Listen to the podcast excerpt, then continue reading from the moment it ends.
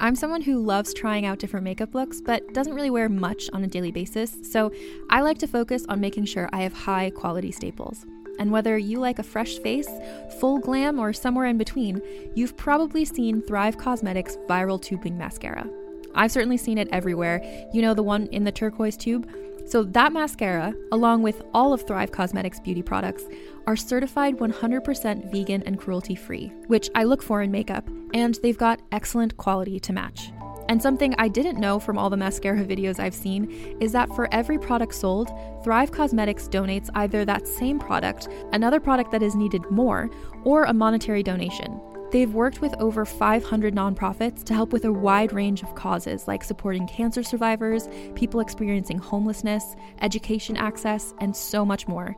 Knowing that makes me feel even better about using their products. And I do enjoy using them. Like I said, I like having high quality staples, and so my favorites are products that are multi purpose, like the Brilliant Eye Brightener. It comes in a bunch of colors, and I like using them as eyeliner, eyeshadow, and even highlighter. Thrive Causemetics is luxury beauty that gives back. Right now, you can get an exclusive 20% off your first order at thrivecausemetics.com slash thrive.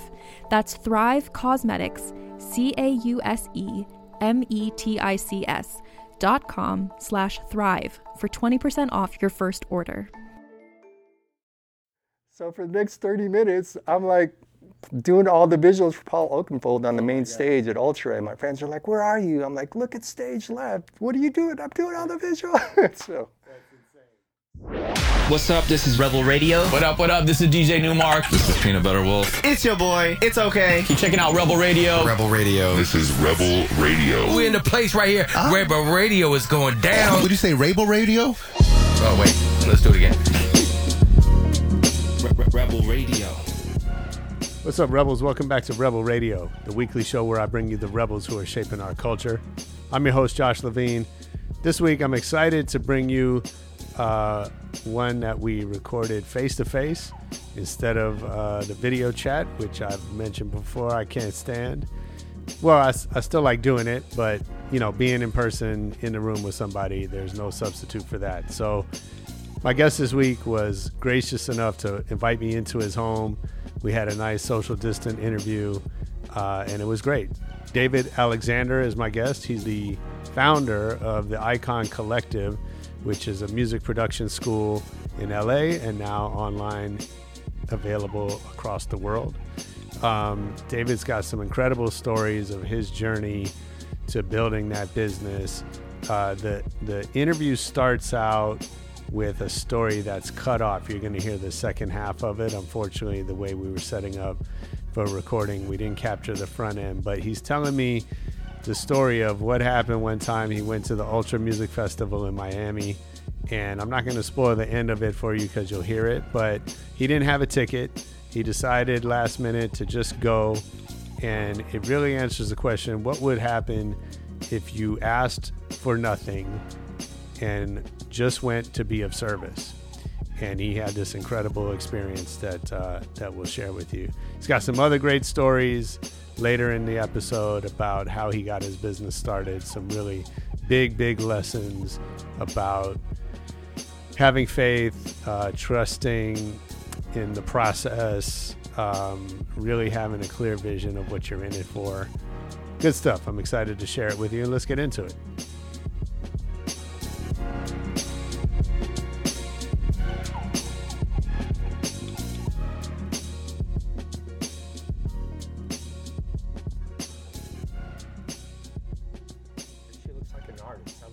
Thought uh-huh. in the cab, you know. And I get out and I see a security guard with a clip. And it hit me. I was like, hey, where's the artist entrance? He goes, you need to walk down this hall, this line right here, and you'll see a break in the fence around the corner. I was like, guys, come with me. They're like, what are we doing? I'm like, just trust me. So they're like, who is this so we start walking back there, and sure enough, the tent, the fence opens up, and uh, I remember the guy's name, Smokey. So as I'm walking up, I see Goldie uh, leaving. Mm-hmm. There's the and you know I know who Goldie is, so sure. I, I, stop him. I introduce myself. I tell him about the school. Uh, tell him I'm a big fan. We exchange cards, and the guy at the artist relations is watching all this go down. So it looks like I actually know Goldie, right? So, and the other thing is, I was in this mindset that I'm, i want to be of service. Like I don't yeah. want to ask for anything, right? Yeah, yeah, sure. So I walk up and say, Moki, how's your day going? And blah, blah, blah. And he goes, we start talking. Eventually goes, so what brings you here? And I notice that there's a, a schedule and BT's playing the breakbeat stage at 7.30. Mm-hmm. It's about 7.15. I said, I'm just here with my artists. They're doing a guest appearance with BT on stage. He goes, okay, just a minute. So I walk over back to them, Oh right? my God. And he starts looking through folders and folders and folders and like, what's going on? I'm like, just trust me, you know? And I see him pick up the phone and I'm like, oh, it's all over because my our names aren't on there, you know? Right. And so he goes, hey, David, come over here. I walk over and he goes, here's, here's, your, here's your artist passes. He goes, you want me to get you a golf cart so we can take you over there? And he goes, no, I know where it is. So I give him their, I- I said, these are backstage passes. You guys have a good time. They were like, what? That's amazing. And so I walked in with my backstage pass. I'm waiting for my friends to get in. And Oakenfold and Prodigy are playing the main stage. So we're fighting our way through the crowd, and as I'm fighting, I get a glimpse of the wristband, and it hits me. Like, what am I doing here? I should be backstage, just Uh-huh. kind of just exploring sure. the event because Yeah. the event was made for electronic music, and I've devoted my life to electronic music, and you know, Yeah. it's all good. Yeah. So I said, I'll see you guys later. Like, where are you going? I'm like, don't worry about it, you know? So I walk up to the front where the rails are and I show the security guard, I need to get backstage. This guy just picks me up, drops me over the fence, right?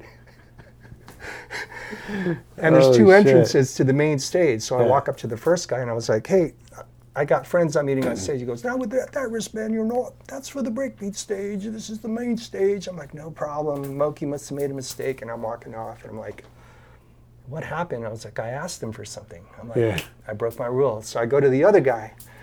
And I just we introduce each other. How's your day? Yes, I've been here all day. It's been hot. I was like, hey, would you would you like me to get you something? I just came from the hospitality tent. I don't mind. He's like, yeah, I'd really like a cup of coffee. Hadn't seen the hospitality tent. Didn't know if there was one. I was like, okay, I'll be right back.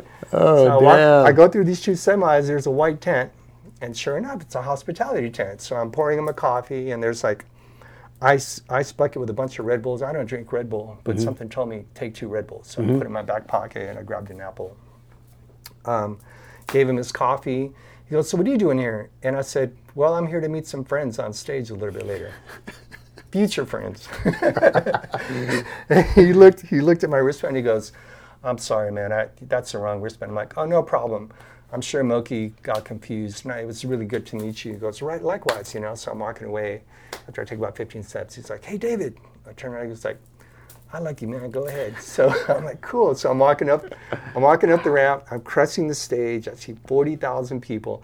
I'm like, I'm gonna go hang out with, you know, the crew that's on the side of the stage waiting for the artists to come out, and we're just Yeah. gonna enjoy the show together.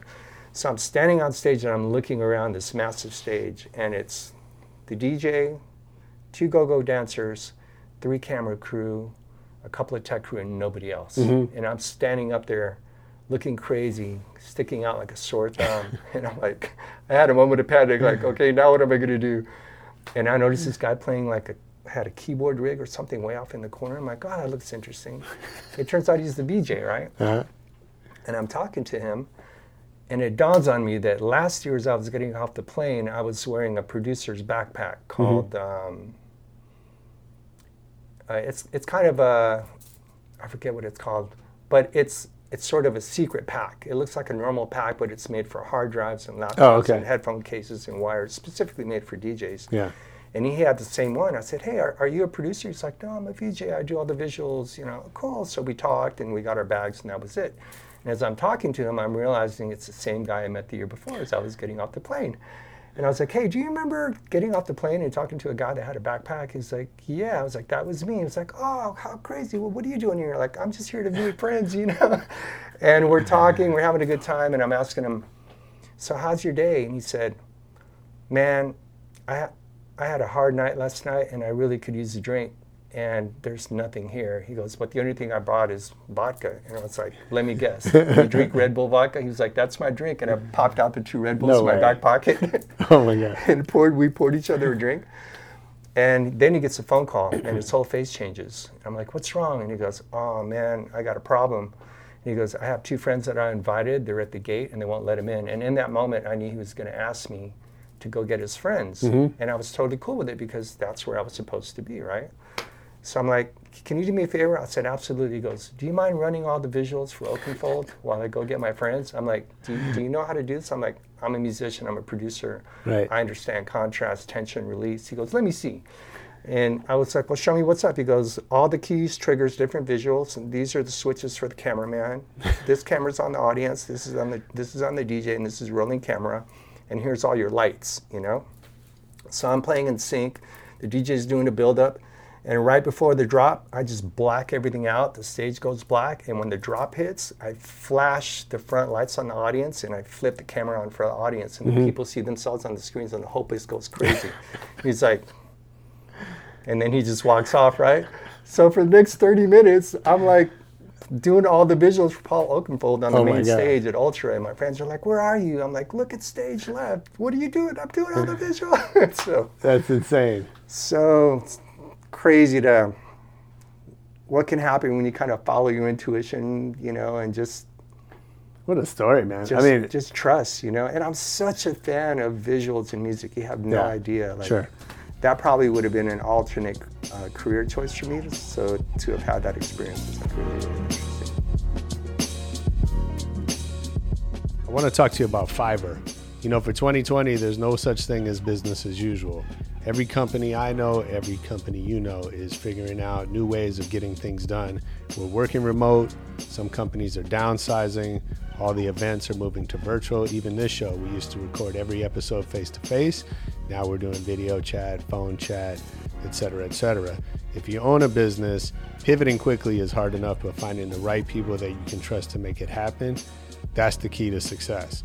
Fiverr is a great freelancing platform that helps you find talent to build your online presence fast. Whether it's building your first website, designing social graphics, you got to have the right people. And getting the wrong people is costly. It's uh, it's disruptive to your business. So Fiverr lets you hire freelancers who have proven track records and clear pricing. You're not in the dark. You're not haggling. It just makes everything easier. Use Fiverr to connect with freelancers offering hundreds of digital services from graphic design, copywriting, web programming, film editing, uh, pretty much anything you need done that can be done remote, which is, as we've learned, is everything uh, you can do on Fiverr. You can work with confidence, knowing exactly what you're paying for upfront. Um, the payments are released to freelancers once you've approved the work. They have 24 7 customer service, so anytime you have an issue, Fiverr is there to help you. Find talent today at fiverr.com and get 10% off your first order using our code Rebel Radio. All the digital services you need are in one place at F-I-V-E-R-R.com, code Rebel Radio. Again, that's fiverr.com, code Rebel Radio.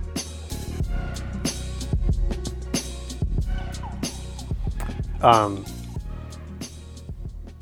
I'm blown away like that. Like, you know, I mean, what a great lesson, first of all, to, to not ask Right, for stuff. right. because I think that goes so counter to the way we think and the, like to what we think about success and getting shit done. And Yeah. To be of service is like for other people, I think is so important, first and foremost, you know, yeah, because I think I think through that you kind of find a better path for yourself, you know. Mm. It sets a different tone, I think.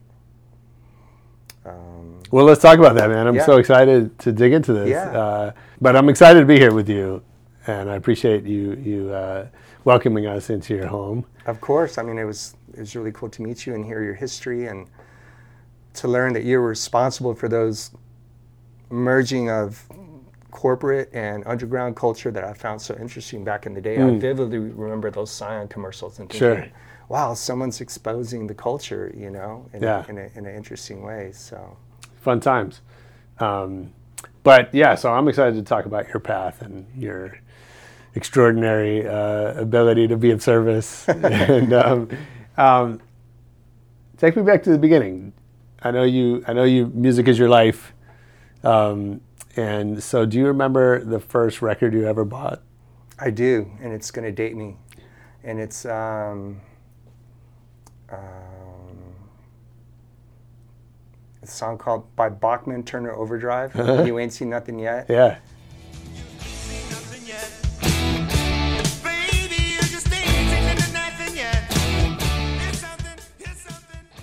I remember that being my first single, and the second one was My Sharona Okay. by the Knacks. Yeah. You know, that must have been like like 71, 72. I must have been like four or five years old or something. Big records. Yeah, big records. But um, my mom used to play piano in church, and my dad used to go to church three times a week Wow. to go see my mom. Yeah. you know, and that's that's how they met. But I, I always kind of grew up with the piano in the house, and my parents are immigrants, Mm-hmm. so they came here to pursue an education for myself, and the expectation is that I would have been a medical professional or an engineer, Sure. or you know any of these professions that were, you know, that required a high uh, standard of education, but also guaranteed a certain aspect of lifestyle. And I actually was studying at the University of Texas uh, aerospace engineering, but I would go see this band on the weekends that were playing funk and R&B and covering music, and just the keyboard player was really amazing, was really inspiring. So I ended up just getting a keyboard rig like he had and putting a, a band that was terrible and imitating what they were doing. And one day these guys came to my job and said, "Hey, uh, we want to take you to lunch, and our keyboard player just got picked up by Prince, and we want you to join the band. We're playing seven, six nights a week." And I said, "I ain't got time for you. I'm I'm on a scholarship. I got a part-time job." And the bass player was like, "You see the suit, don't you?" I'm like, Yeah. "Yeah." He pulled out a piece of paper. He's like, "These are all the gigs we have in the next few months. That's how much money you're going to be making." Five minutes later, I was knocking on my boss's door, and I gave him two weeks' notice. I dropped out of college. I didn't tell my parents for like two months No way. And it was the most stressful time of my life because I had to learn 45 songs. Sure. I had to do four sets, and I had two weeks to learn it, and I was I was really really green at that point. You know, What was the band? um, it was called the Business. They used Okay. to be a cover band in Austin, um, and Austin had a really and still has a still uh, thriving live music scene. The University Absolutely. of Texas is there, you know, so every every year 40, 50,000 kids encroach into a six mile radius Yeah. and they just they're hungry for entertainment you know so musicians uh, can really make a really good a good standard of living there and i did that for about two and a half years You know, years. s- side note, but you know, we we sort of look down on cover bands, right? And uh, but I think it's you know the ability to perform music is such an important skill, right? And and obviously, if you're a professional musician, that's how you make a lot of your money. Um, we all can think of great songwriters, uh, musicians who are not great on stage, and so I, you know, I always find it fascinating that we we sort of group the like we want to see the person that sang it originally sing it on stage, even if someone else could do it better, right right? i Um, agree And you know, I've seen, I'm sure you have, I've seen amazing cover bands who are just, you know, maybe better than the original. yeah Um, and anyway, I just, I find that fascinating the way our our brains think about that, right? Um, i agree with you I, I see a lot of emerging artists posting covers of other people's song on instagram yeah, And it's just interesting to me that every single person, I believe, has the gift of creativity. They just, there's a lot of principles that need to be put into place for a person to trust the process enough to believe that they are capable of creativity. And that's not something that's taught in schools. sure, And even nowadays, when it comes to music production or engineering schools, they don't talk about the mindset that you need to have as an artist because it is a journey of faith. You know, um, you have to cross the threshold of the unknown, leave everything that you know of safety, discover something of value, and then have the courage to bring it back and share it with people. And each, in each one of those processes, you have to face fears, and you have to you have to lean into those fears, and you have to go Sure. beyond the fears. So. so you did that, I- joined this I, band. I did that. I did that, not knowing that that's what I was doing in the beginning. yeah, you know, yeah, of course. and that's what got me into music. What you you know you talked about your parents and and there's the um, there's the uh, what we think of as the immigrant work ethic, right? Mm-hmm. People come to this country. You know, we know many of the greatest businesses, greatest achievements uh, were created by people that came here and had something to prove, mm-hmm. right? Um, or nothing to lose. Yeah, maybe that too. Yeah. How much do you think that affects you and your approach to getting things Oh, done? I mean, 100%. It affects all of it. There was at one point when I moved away from home to pursue music full time, and I was thinking about my struggle. And at that same time, my mom was sharing me the story of coming to New York, not knowing the language, $12 in her pocket, and just buckling down and doing what she had to do. And I'm thinking, I've got more than twelve dollars in my pocket. I understand the language. Right. I have skills. I have ability. Why am I living in fear of pursuing a goal? So, um, having that as a background, I think, uh, was a big factor in me having confidence and being able to do things that people normally wouldn't feel comfortable doing. So do you carry that with you now? Like obviously, now you have means, right? You have resources, um, and I think you know sometimes the more we have, the harder the le- you know the harder it is to do stuff. Right? To take risks. Yeah. Um, so do, do you find that popping up over the years? Like, you know, do you, I don't know. Do you find yourself getting comfortable and, and having to go back to those memories and think, okay, you know, what would mom do, or or or what would I do if I didn't have any? I think it's I think it's all about setting goals, you know, because if you don't have a plan for tomorrow or what you're going to do three months from now or six months from now, a year from now, four years from now, five years from now, um, you don't have a way of understanding what type of investment in time, energy, money, resources, people it's going to take to get there. Yeah.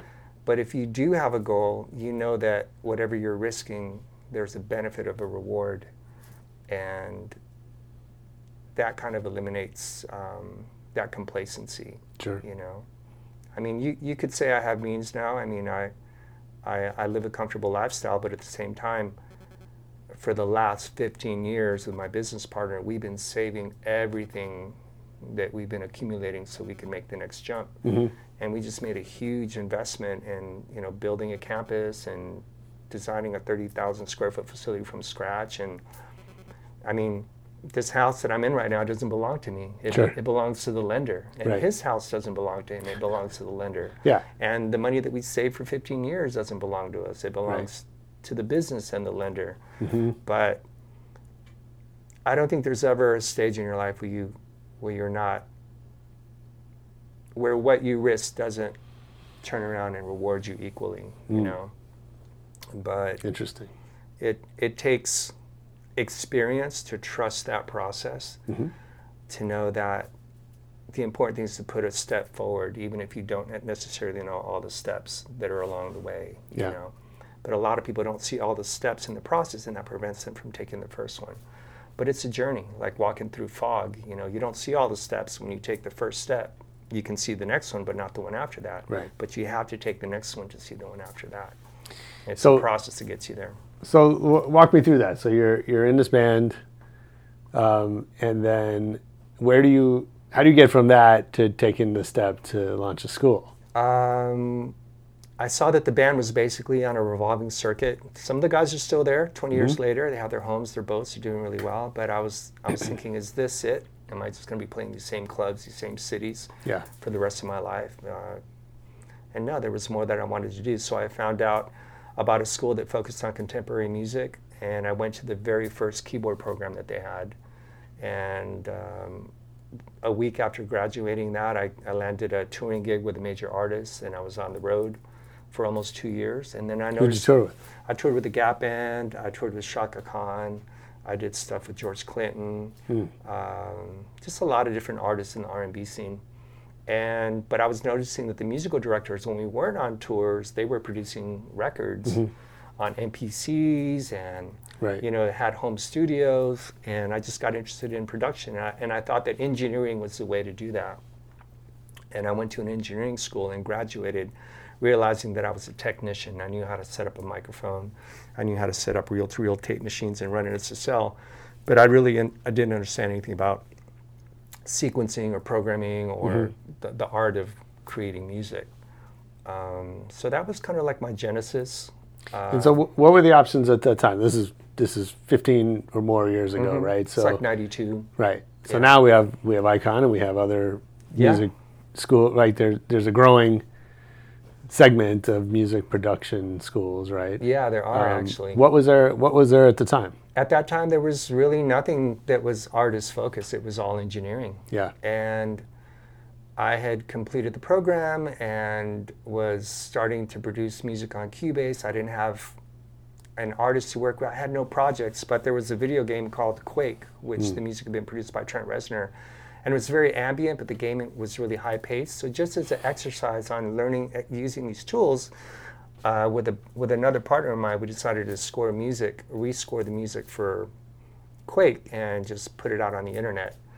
And, Oh, that's cool. And what ended up happening is the company that produced Quake got a hold of it and called us and said, "Hey, we're producing Quake 2. Would you like to submit music?" Nice. And so based on that, we got into producing music for video games. And then I got called back to work at the engineering school as a counselor. And I realized that, you know, the majority of the kids didn't want to be engineers. They were artists mm-hmm. wanting to learn how to produce their own music. So that was kind of like the genesis of an artist-based production program.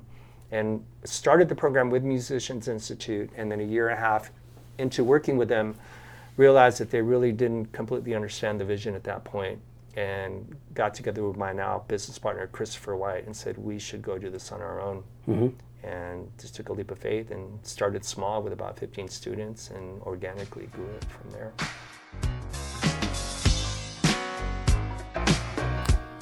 Um, real quick, what what'd you learn from the Gap Band, Chaka Khan, that you? I mean, those those are legendary, genre-defining musicians. What, Wow. what'd you learn working with them? That i that think the most important thing i with you? learned just like musically would be that it's about pocket it's about groove Hmm. you know you, you could play three notes but if you put them in the wrong in the wrong space they're not going to mean as much so um, really timing and groove is what i really under, began to understand about working with those guys you know Sure. right now such a, a lot of the music that's being sequenced all falls on the grid. Mm-hmm. And it's such a thin line where everything happens. And when you play in a band with, with people they all have their own sense of what time is. So the guitar player might be a little bit ahead of the snare and the bass player might be a little bit behind the kick drum. Mm-hmm. And that doesn't move at all even though it all falls within a particular time. Sure. and that push and pull of the human experience is what i think really resonates with a lot of people about music and groove. Um, and yeah, that- I mean, I, I think that's an I learned, interesting. uh, it's an interesting insight because I think you know, part of what we love about music is the imperfection, and uh, that's harder and harder to do with the technology that we have. yeah, Right. Or I've actually seen videos with the guy showing you how to how to mess it up on purpose, Yeah. right? Take things off beat or yeah, whatever. Um, but you know, there's a I'm I'm sure there's a temptation to kind of like let everything line up and make it easy and be be done with it. yeah, absolutely. And there's certain styles of music where that really, Sure. like a lot of the early industrial techno was very Yeah, if you're Richie Hawtin, you can't. Yeah. you- you're not gonna be offbeat. it was very mechanical. But now I think even those uh, styles of music are starting to impart a lot of different feels. Um, but yeah, when you're learning and you don't know, you want to quantize everything, but you're wondering why is everything so stiff, you know. Um, just one last comment I would make about that is I was, because I was at a music school, there were a lot of guitar players there, and they would all try and play Jimi Hendrix songs. And they sort of had the right tone, they were playing the right notes, but it never sounded quite right. And I was Yeah. like, why? What is it about what he's doing that's so different?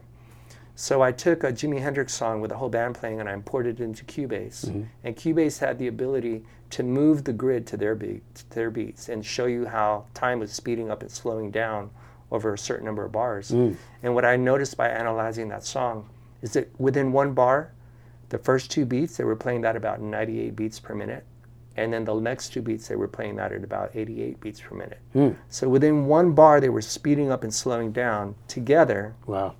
And that cyclical push and pull of the groove is what made that song so special. And I was like, why isn't anyone teaching these kids the importance of groove and feel? Because if they would add that to the right notes and to the right tone, they would get more to the essence of what the song is really about. Um, but it took, it's interesting because it took technology in order Sure. for me to discover that the untechnology was what was magical about it. Yeah. You know? Yeah, but it's, it's what you talked about, right? You're coming at it as a musician, not as an engineer, Right. right? Yeah. And it's, a, it's those are different priorities. Yeah. So okay, so you uh, you guys decided to start the school. Yeah. How's that work? Like, I think for any business, getting your first customers, Mm-hmm. right? Getting if you're a musician, getting your first show. Yeah. Right. So you said you opened with 15. Like, how how do you get 15 people to to trust to take a chance on a school that's unproven and Yeah, has no a- reputation? It's interesting. I mean, a lot of the first group of students were people that we had educated in the past. Okay. Uh, that we were connected with with the other schools, and Okay. they had finished their programs, and they felt like they hadn't really received the education they were looking for. Yeah. So we went back to them and offered them an alternative, Okay. a continuation, and uh, they all believed it and jumped on board. So the other day you were saying something about a there's a seminar you went to. Mm-hmm. What? Tell me about that.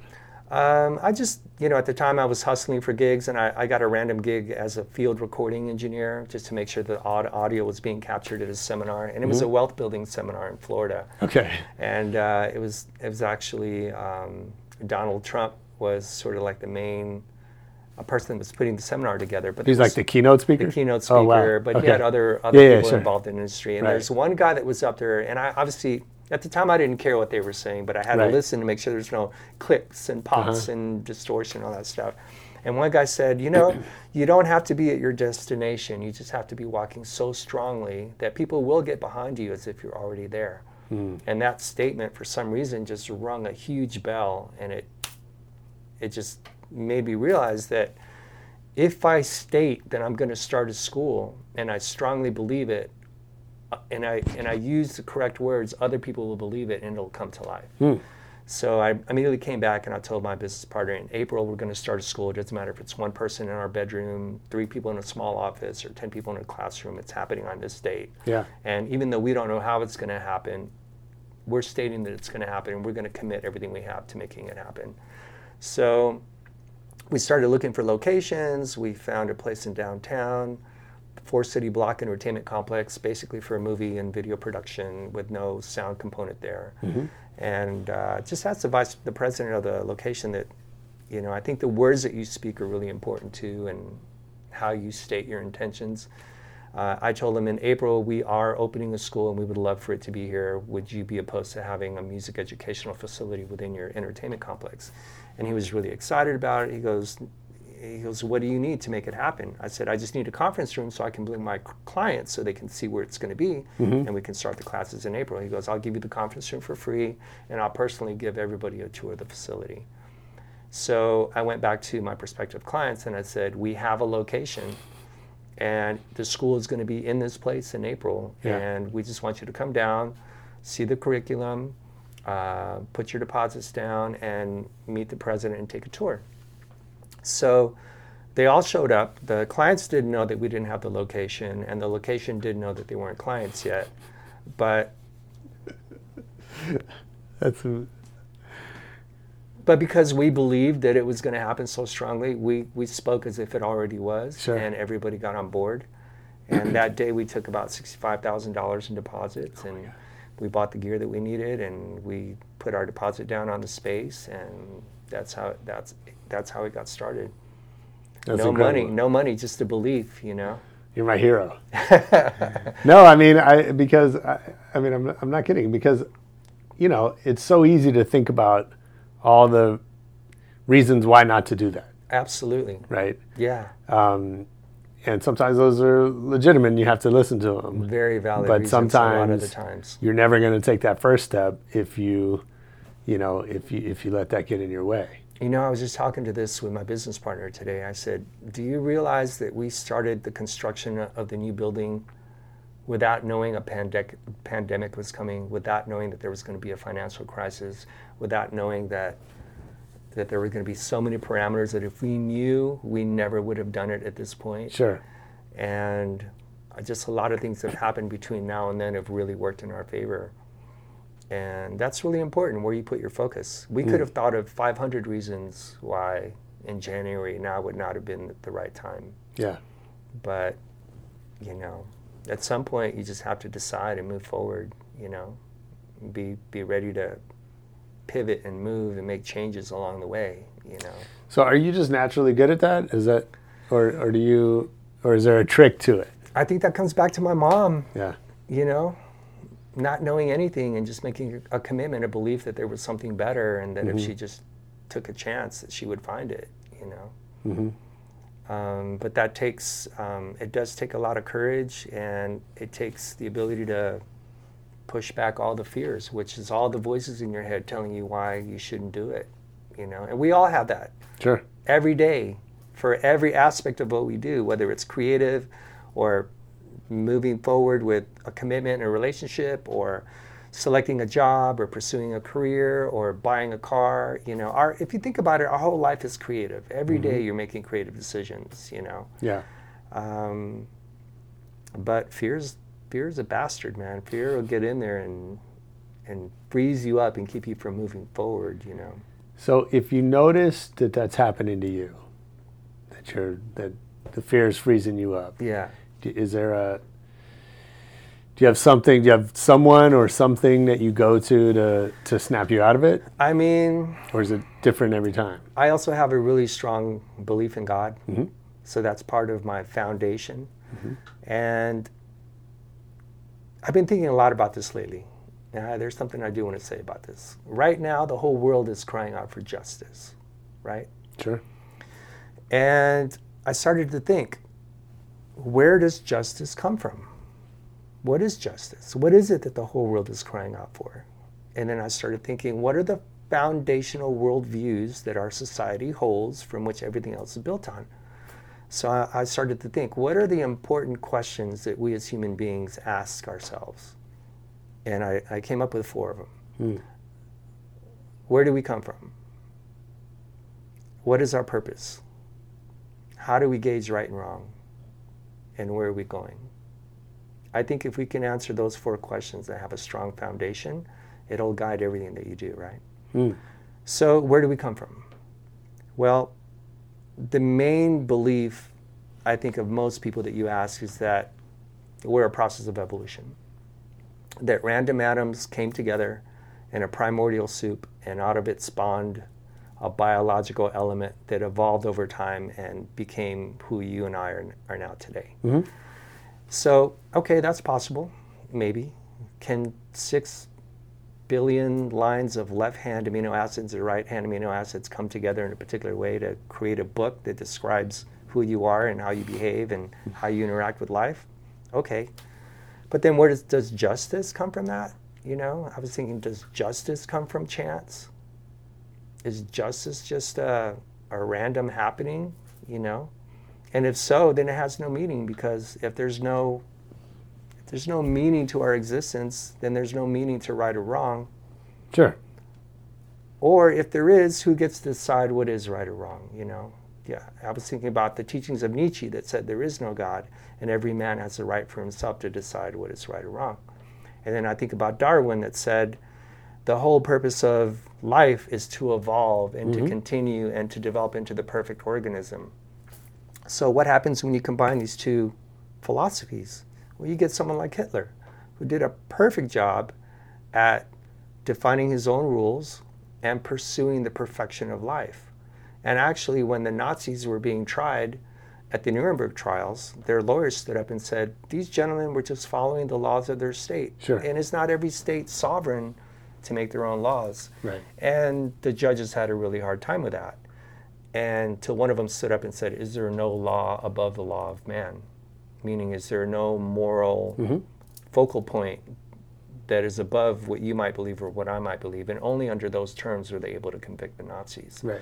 So now we go back to the, the sense of justice. We're all crying out for justice, but we don't really have a strong concept of where justice comes from. So, how do we as a society, built on principles, where the core foundational principle may not be as stable as we think? Yeah, I mean, I, I, think I would even take it a step further. I don't know that we have a common definition of justice. I mean, I know there's there's that under the law, but you know, there's I mean, a lot of what we're living through at the moment is that the law is very different in practice than it is on the books, right? And um, and even the interpretation of the laws comes into question constantly, right? Yeah. Every time there's a lawsuit, you know, And the laws change from country to country, state to state, society to society. Right. And so, but you're right. You know, we have it. It's a. I don't know. if I'm assuming it's a universal human truth that we value fairness, Yeah.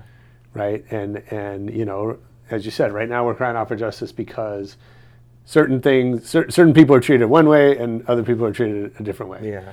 Right. And, um, you know, I've seen studies that people will be happy making less money if they know that the other people around them are also making less money. Right. Right. Yeah. Which is, to me, that's insane. Right. It's, uh, it's not, insane is a strong word, but it's, but it's illogical. Right. Um, because fairness and justice kind of go together. So Yeah, sure. if, if I'm doing, you know, if I'm doing my part and the other community's not doing their part, then Right. how is that fair? Yeah. Yeah, no one wants to be the one that's working harder than everyone else Right. or making less money than everyone else or whatever. There's all these relative things. Yeah. And so um, I don't, I don't, I'm not sure where I'm going with that, but um, but I think it's an interesting concept. Yeah, it's an Uh, interesting topic, you know. So how does that? So so So I have a belief, You have these- I have these four in, I have a belief in a higher power, you Sure. know. Yeah. And I don't believe that we that we came that we're here by randomness. I don't believe that. I mean, I find meaning in my life. I, I experience love. I care for other people. Mm-hmm. Uh, when someone that I care for dies, I don't replace them with another representation of that Right. person. There's a uniqueness to that person Sure. that, that is special. so it's hard for me to believe that we're experiencing so much meaningful lives over an overarching meaninglessness. Um, and so I do believe there's a higher power, and that is where a lot of my courage comes from, uh, because I feel like, you know, when I need guidance, when I need support, I have like this personal relationship with someone that I can lean on, that I can rely on, you know, that I can trust in. so um, so I'm not I'm not going to debate theology with you, Yeah. but I am going to say that I think I mean, we're all entitled, you know. Oh no, no. I mean, I mean, it's not even. have our own it's not even. sure. It. It's. It's. I think it's irrelevant to what I'm about to say, whether we agree or not. Yeah, Um, but. But, I think even what you're saying, right? If, to the extent that people believe that there's a higher power, there is no consensus about what that is and what it means to each of us in our daily lives and how we're supposed to Correct. interact with that, right? And so Correct. Whether it's even you know across religions or within a religion, Correct. there's there's you know infinite number of definitions of how that meaning affects each one of us, right? correct. um, and and so I, I don't I guess I'm saying like I don't know that that solves your problem uh, from the way you're describing it, right? I mean, it, uh, uh, you know, hopefully it solves it for you, like because you can find your moral compass relative to your your beliefs, right? Um, but I'm just saying that's like a we're, we're all sort of left we're, we're either left to figure that out for ourselves Yeah. or we decide to give that power over to someone else to a, a priest or a rabbi or Right. or a book uh, you know one particular book that we a book, read a and- book with a set of beliefs, you know. yeah that we read and interpret a certain way Yeah. based on the translator who translated that book from the original language right like Yeah. none of it is is truth in the sense of uh, you know I guess Yeah, we just got know, shoved in the deep water, didn't we? um, Yeah, Yeah, truth, I don't truth, know. truth is an interesting thing, you know. Can can truth be can truth be relative? Can be can there be different versions of the truth? sure Can truth exclaim? Can truth be exclusive? You know, like Right. it's just a really deep topic. yeah But for me, So how does all that affect your your path as an entrepreneur, as a as, Sure. you know well, I think all the things that you are? I think in the in, in the things that I believe in, the greatest gift that we've been given is the power of choice, Hmm. because um, we have the ability to choose whether we want to believe or whether we won't want don't want to believe. Absolutely. And our ability to choose is what makes us creative. So, by nature, our greatest gift is creativity, whether it be to believe or not believe, or to choose this or choose B, or to choose this bass line or choose not this bass line, or choose this drum sound, or uh, to choose is, is our greatest gift. And um, I mean, to, per, to pursue a life of creativity is to pursue a, a life of choices, you know, and to know that that is your greatest gift to decide and to choose. Um, I think it's really interesting. And if you you know if you read like Stephen Covey, right? He, uh, I think it. They talk about a definition of success as as having increasing your ability to choose. Oh, they do. That's interesting. Yeah, in, in a way, right? So they, he's got this thing of like the the gap between stimulus and response is where our freedom of choice exists. Mm-hmm. Yeah, right? absolutely. And and he kind of says, you know, if you if you behave a certain way and you end up in prison, well, then your choices are very limited. Or they're made for you. That's what I mean, right? Like you have you have really small number of choices Yes. that you're allowed to make at that point. Right. And then at the other end of the spectrum, you've created a life that gives you, you know, resources and time Right. and all of these opportunities I to, never to make looked at it creative choices. way. And, and if you think of jail as punishment and you expound on that, sure. punishment is limiting your choices. That's right. Yeah. And I think when we live in fear, we also limit our choices. And there is torment in fear. There's Mm-hmm. Sure. punishment in fear. Yeah, That's it's right. Interesting. I never looked at it that way. Um, so, yeah, I it's I don't know. I think about this stuff from time to time. No, I'm sure. Um, what else did you do at the beginning? What were mistakes that you had to work your way out of? Mm, I think maybe one of the the main challenges that we had in the beginning was underestimating the importance of marketing, um, underestimating the the importance of having a clear voice.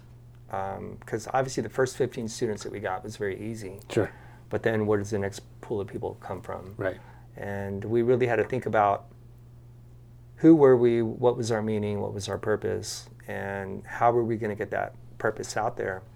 And one of the first things that you know my business partner and I committed to was to never tell someone who you were in an ad or an advertisement or you know uh, we are A and what we do is A, B, and C. You know, I think the value comes when you share something of importance with someone, whether it be a belief or a bit of knowledge. So from the beginning, we decided that it was always going to be about sharing something valuable with someone. Um, and really, just the mission statement of empowering artists to live creative lifestyles really says nothing about music production. Right. So when you when you see a school that says, you know, come here to become a music producer, I feel like that's a very narrow focus. But when you say, come learn how to live a creative lifestyle, that's a much broader a broader appeal. And that really is what it is about, you know. How how do we how do we take power back to our lives by exercising creativity? Hmm. Uh, and so, how does that get woven into the school experience? Um, I think it starts with the idea that, you know, a lifestyle is something that's shared. It's a belief that's shared by people of common beliefs. Mm-hmm.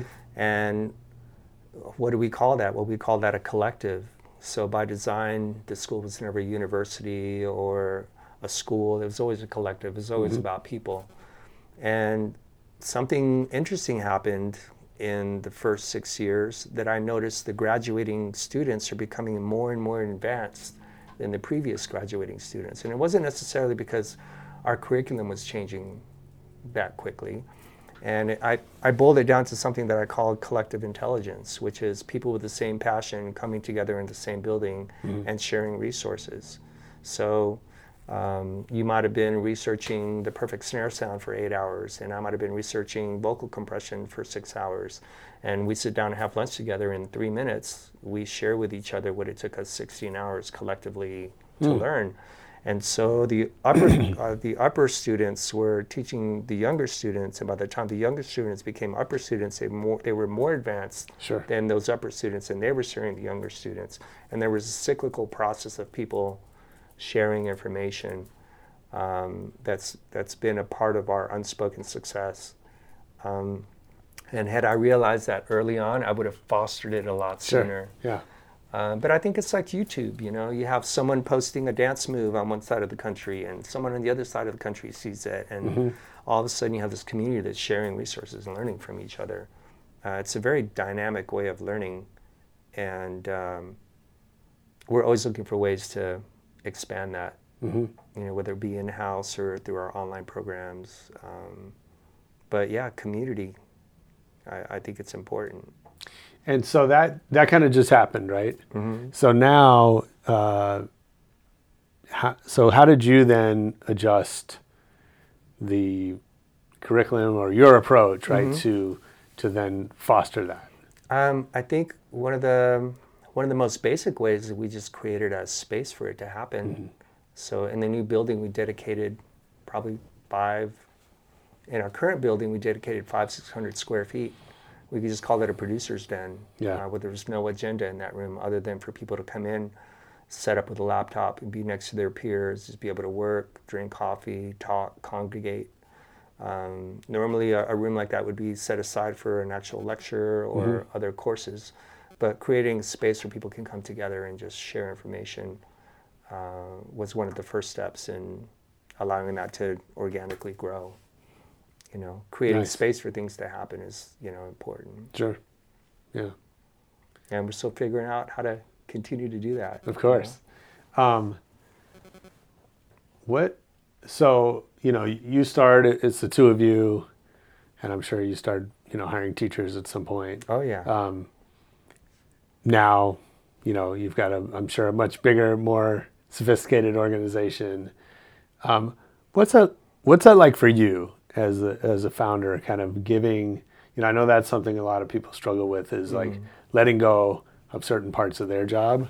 Um, and so, how do how have you been able to navigate that? That's a really interesting question because um, I was really involved uh, as the director of education in the program early on, uh, writing a lot of the curriculum, teaching a lot of the courses, um, being involved in a lot of the marketing events, just wearing all hats possible. You know, there was only two of us. Yeah, Um, but then coming to a point where you realize that your capacity to be effective in all those areas is limited by the amount of time that you have, and you have to go out and find people that are more talented, just as passionate, share the same values um, to help you along this mission. Um, I've been very fortunate to be working with a business partner that um, was very consumed with the direction of the business early on, and uh, we're to a point now where he gets to run the day-to-day operations, and um, I get to support him on decisions, and you know we strategize longer, longer, uh, long-term plans. I've got a, an amazing director of education that's managing all the instructors, and nice. it's about finding people that are better than you at what you do and bringing them on board and empowering them to do to continue the work. You know. What's been the hardest part to give up?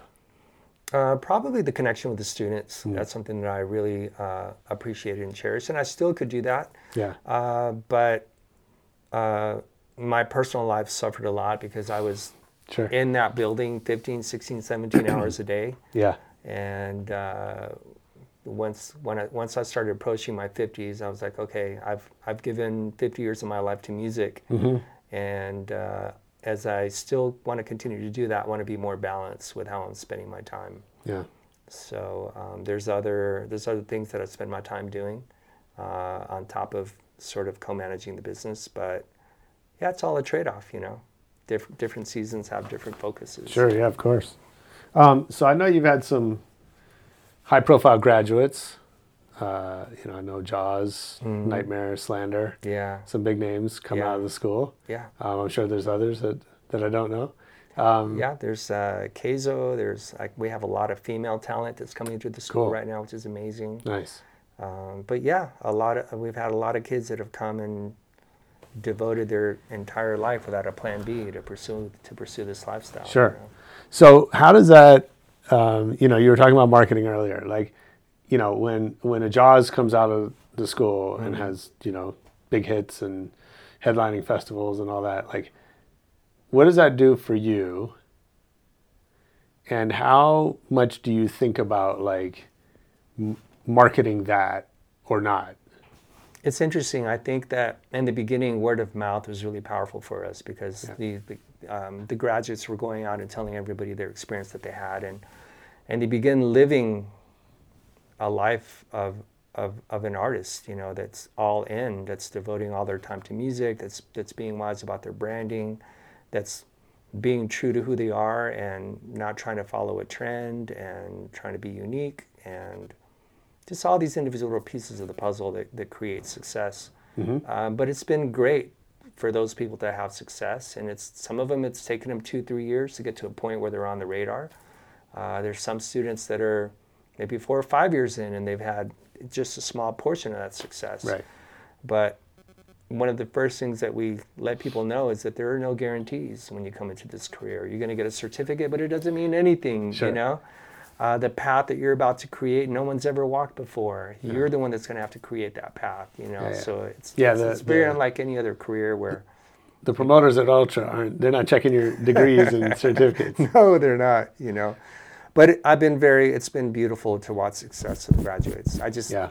spoke to a graduate that was probably from about seven years ago, and he just put his down payment on his home, and he's really excited to be out in Nashville, mm-hmm. and he's still, you know, touring and traveling and, you know, living this life that he had hoped he could live, you know, and it's just really gratifying to have a small fingerprint. Hey, if you're enjoying this one, um, let's go back into Rebel Radio archives. Check out my interview with DJ Morse Code. He's an instructor at a different music school here in LA and uh, very uh, respected DJ at the top of his craft. And we talk a lot about what it what it takes to be great in that field, and I think many others. So you might enjoy that one too. Of course, after we finish up here with David Alexander.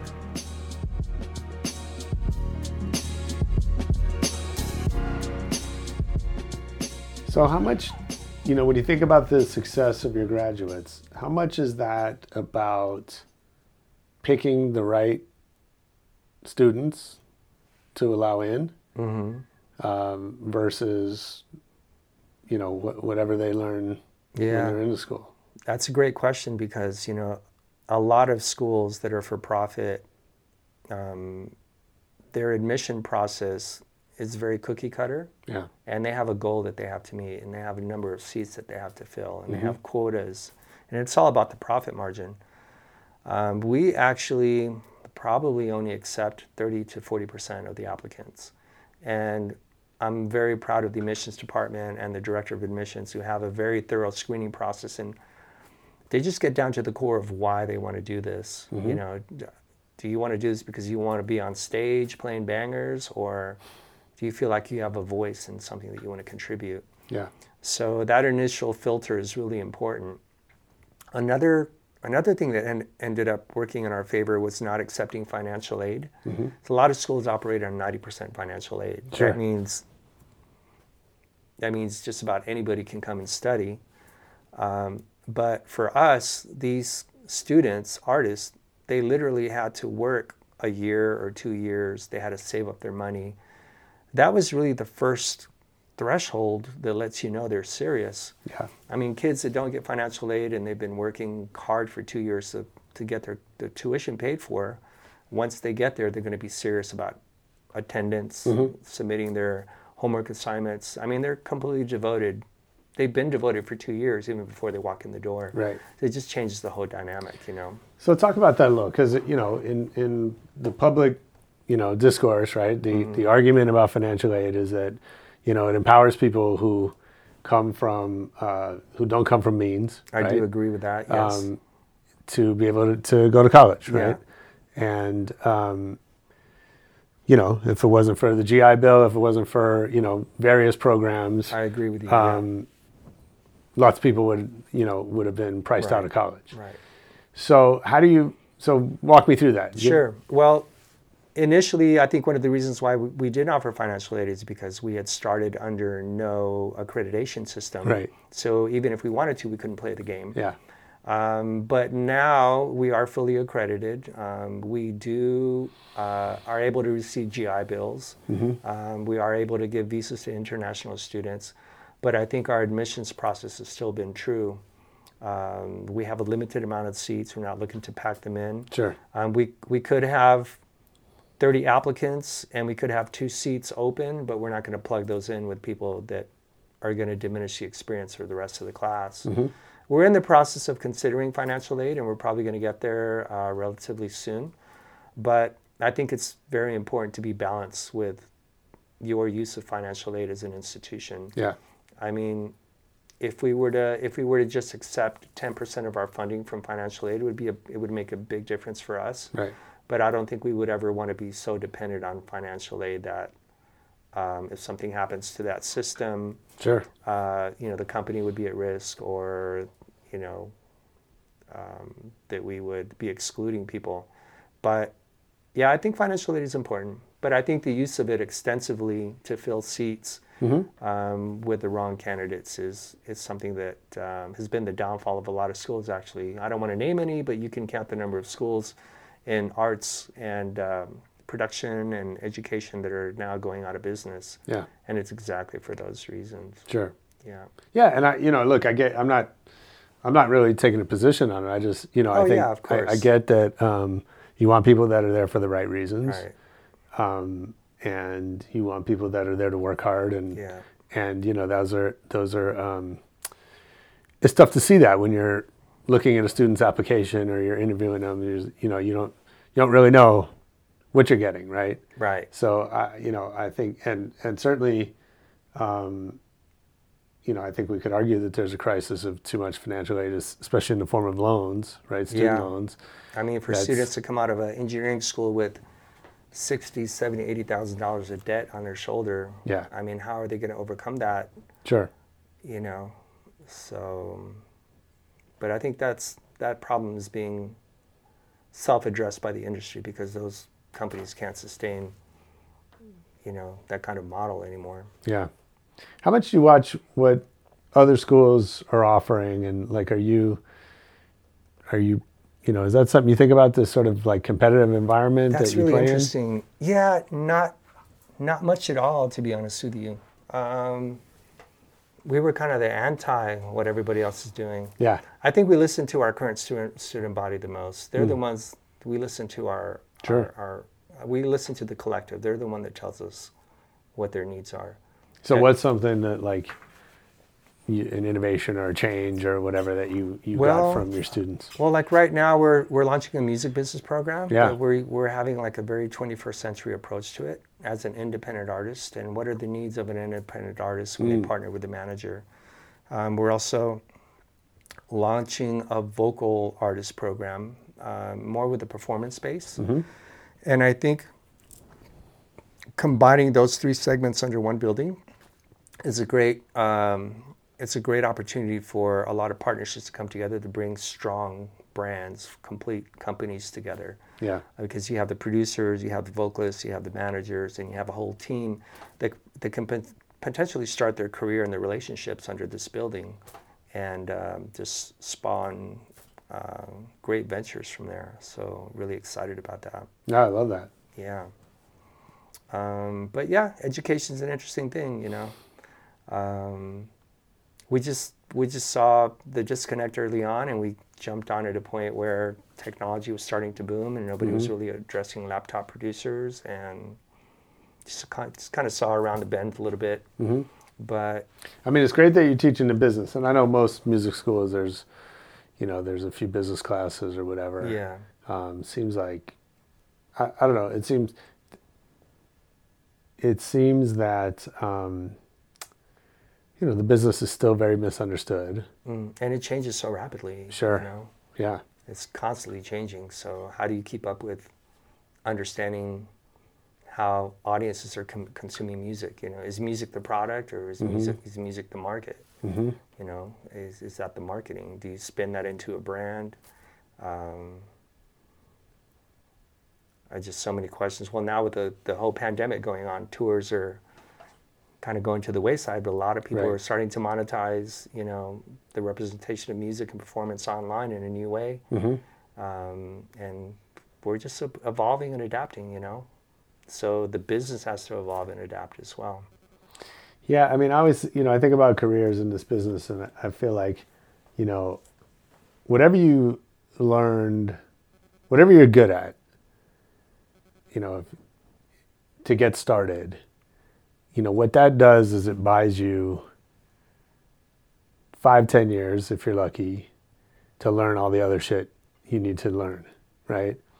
Um, So you're saying that um, your your talent and what your specialty is will carry you through the time needed to gather the other assets to make Yeah. you complete. So kind of what we were talking about earlier, right? Like if you're if you're good at performing, that buys you the opportunity to learn songwriting. Obviously, some people just write songs. I'm, I'm Right. I'm speaking of one sort of path, right? Yeah. But if if you can go out and play covers, right, Mm-hmm. that gets you the momentum and the opportunity to then go learn how to be a, a musician, how to make music, right. right? Yeah. Um, if you can do that and you can make a record that anybody wants to hear, that then buys you the opportunity to learn the business, right. right? In the way that in the traditional way that we've been doing it, and and I think you know we see a whole industry of littered with careers that didn't make it all the way. You know, they didn't become the the Chaka Khans um, because they didn't learn those pieces along the way, right? Like Yeah. how, I think we were talking about this on our hike, right? Yeah.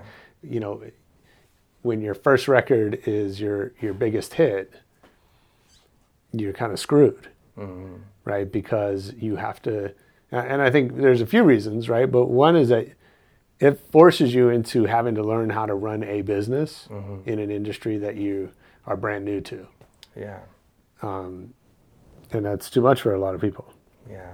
It's important to have a game plan, you know, to have a understand how you're going to get a return on your investment. What's going to, you know, what's your plan two years from now, four years from now? Because all you're doing is building these, developing these structures of potential, Yeah, you know, whether that be cash, that be exposure, that be a fan base. And then you have to have a strategy of how to continue expanding that and building something from that, you know. Um, yeah, it's a it's an interesting career to pursue music these days. For sure. You know? I really applaud the people that have the courage to do it. absolutely. But it's a beautiful lifestyle, you know, to to be able to wake up and be creative and and have an impact. I think now more today than ever we need artists, you know. Uh, there was a revolutionist sure. in Scotland that said, "Let me write the songs of a nation. I don't care who writes his laws." Mm. You know, so even then, he particularly knew the power of music and the power to uh, invoke um, social consciousness and change. Um, and I feel like we're lacking a little bit of an artist's voice right now in this in this whole situation. You know, we don't have really have our Martin Luther King now. right. We don't really have you know someone that's uh, leading that fight for justice. You know. Yeah. Um, Yeah, I mean, it feels a little bit like some artists are waking up to that. Yeah. Um, But, you know, I also think that's a, uh, you know, that was also a product of its time, right? Yeah. Like, But I think it's good in a way too because we're all, we're all now. It's not about who the leader is. It's about what are we going to do Right. individually. that's right. Um, go back to that story you were telling at the beginning about, uh, about Ultra. Um, so, y- you know, you were talking about the, this idea, I'm, I'm not going to ask for anything. I'm going to be of service. Yeah. Right. How much does that is that your, your way of operating? I think initially it's been great in terms of the way that we've been able to grow the company, establish relationships. Um, a lot of times when you go to a business meeting and there's a potential for partnership, each person knows what they need from the other person, and there's a tendency uh, to want to ask for what you need. But when you realize that you have value and that the other person maybe they're needing something from you, if you are the first person to offer, what can I do for you? How can I be of service? Um, how can I support what you're doing? Um, in the end, many times the person on the other side is going to know better what they can do for you than even what you can ask. So it's been a great strategy for me. Um, I'll give you one example. Uh, when I just started school, I was trying to figure out how to get the word out, and I had 30 minutes left on my meter. And I told myself, I'm going to sit here at this meter at 5 o'clock, at 4.30, until the meter runs out. And hopefully I'm going to be, I'm going to have one last inspiration of something to do while I'm sitting here in Hollywood. And if not, then I'm going to drive home. So I just sat there patiently, and there was a woman in the boutique store that thought I was strange because I wasn't on my phone. I was just sitting in the car, kind of just sitting there. And a friend of mine called, and I was, "Hey, how are you? What are you doing?" He goes, "Oh, I just finished talking to a friend of mine. He's a senior editor at uh, BPM magazine." I'm like, "Oh, cool. What's his name?" Blah blah blah. Started talking, and I said, "Are their offices aren't in Hollywood by any chance? Are they?" He's like, "Yeah, they're in Hollywood." I'm like, "Where are they?" So he gave me the address. I'm like, "Cool." So that was my impetus to go to BPM magazine. I had no agenda. I didn't know what I was going to talk about. But I walked in, I told the receptionist I'd, I'd like to speak to David Ireland. He goes, Well, what do you want to see him about? I said, Well, I started a music production school and I think we can create some synergy. She's like, Okay, he'll be done in 10 minutes. So he walks out. He doesn't know who I am. He's, like, uh-huh. he's like, Can I help you?